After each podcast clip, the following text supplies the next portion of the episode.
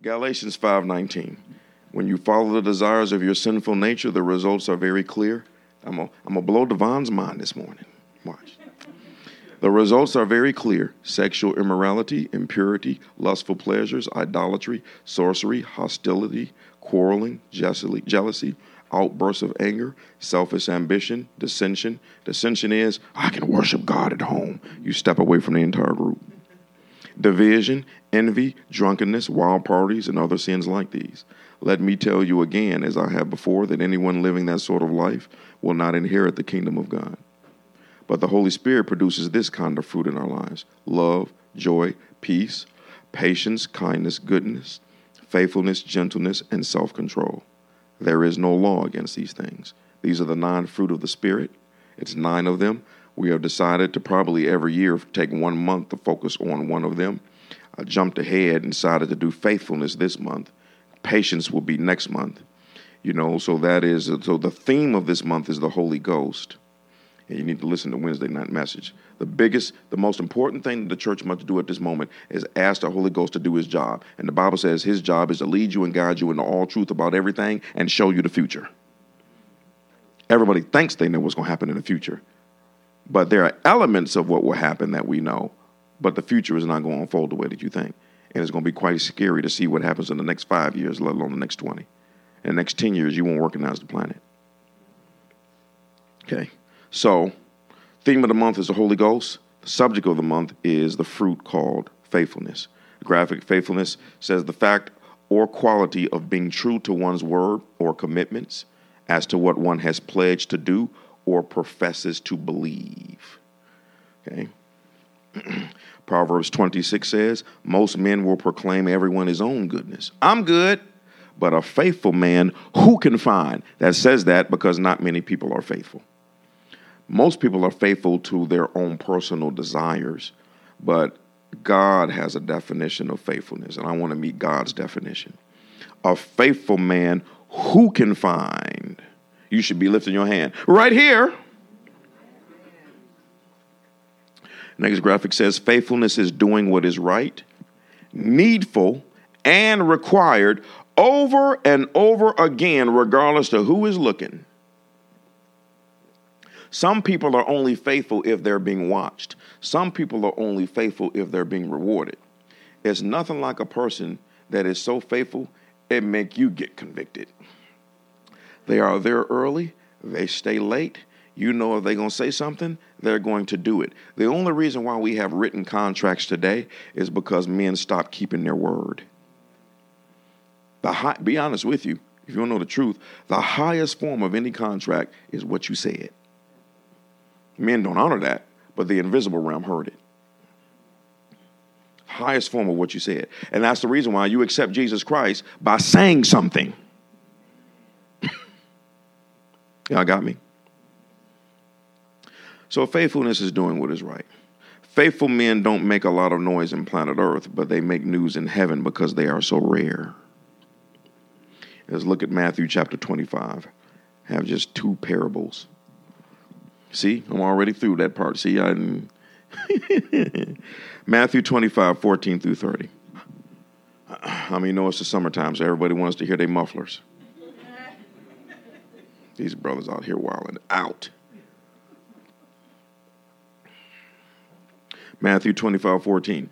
Again, the kingdom of heaven can be illustrated by the story of a man going on a long trip. Now, everything we read, Jesus told you this is how the kingdom works. So when you get to heaven, your reward is going to be based on this parable right here.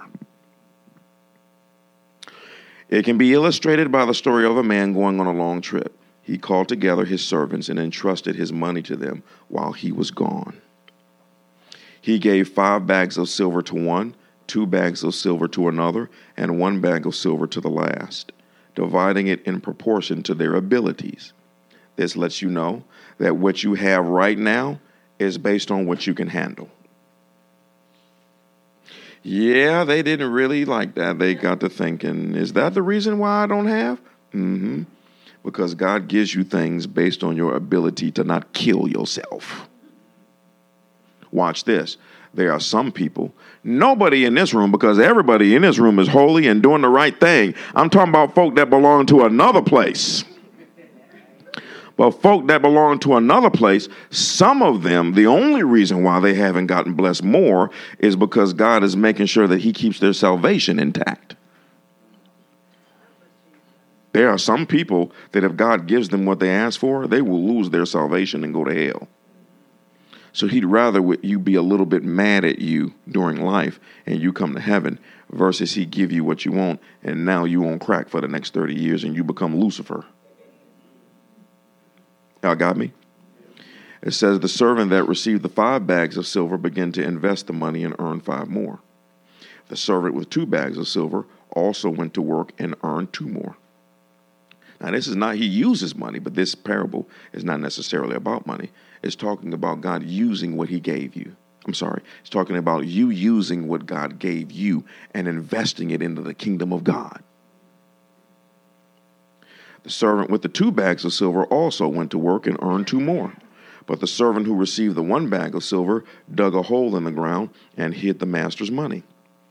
After a long time, their master returned from his trip, excuse me, and called them to give an account of how they had used his money, his money. The servant to whom he had trusted the five bags of silver came forward with five more and said, Master, you gave me five bags of silver to invest, and I've earned five more. The master was full of praise. Well done, my good and faithful servant. You have been faithful in handling this small amount. So now I will give you many more responsibilities. Let's celebrate together. So remember, Jesus said this is how the kingdom works. So, one of the things about your life is they're seeing how you handle things correctly to see how many wonderful responsibilities you will be given on the other side. The servant who had received the two bags of silver came forward and said, Master, you gave me two bags of silver to invest, and I have earned two more. The master said, Well done, my good and faithful servant. You have been faithful in handling this small amount, so now I will give you many more responsibilities. Let's celebrate together. Notice that Jesus didn't go off on the man that produced less. He didn't say, Well, you produced two more. How come you didn't produce more as much as the guy that produced five? How come you didn't learn from the guy that produced five? Nope. I'm going to celebrate what you produced on your level, and therefore you get a wonderful reward, and I will celebrate you the same way I celebrated the other guy. Then the servant who was a member of another church with the one bag of silver came and said, Master, I knew you were a harsh man, harvesting crops you didn't plant gathering crops you didn't cultivate. I was afraid I would lose your money, so I hid it in the earth. Look, here's your money back. But the master replied, You wicked and lazy servant.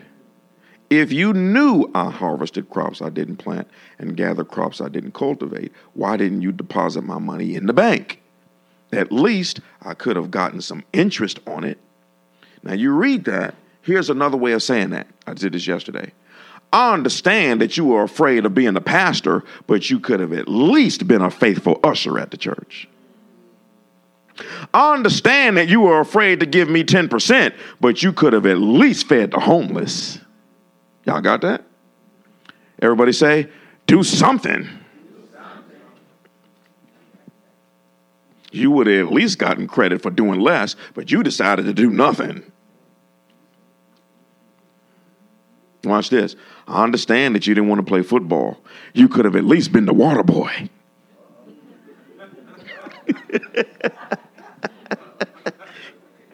then he ordered, Take the money from the servant and give it to the one with the most. That's not how we think in planet Earth. That's exactly how the kingdom thinks. The kingdom of God thinks based on people who handle their business. Take it and give it to the one with 10 bags of silver. To those who use well what they are given, even more will be given, and they will have an abundance. But from those who do nothing, even what little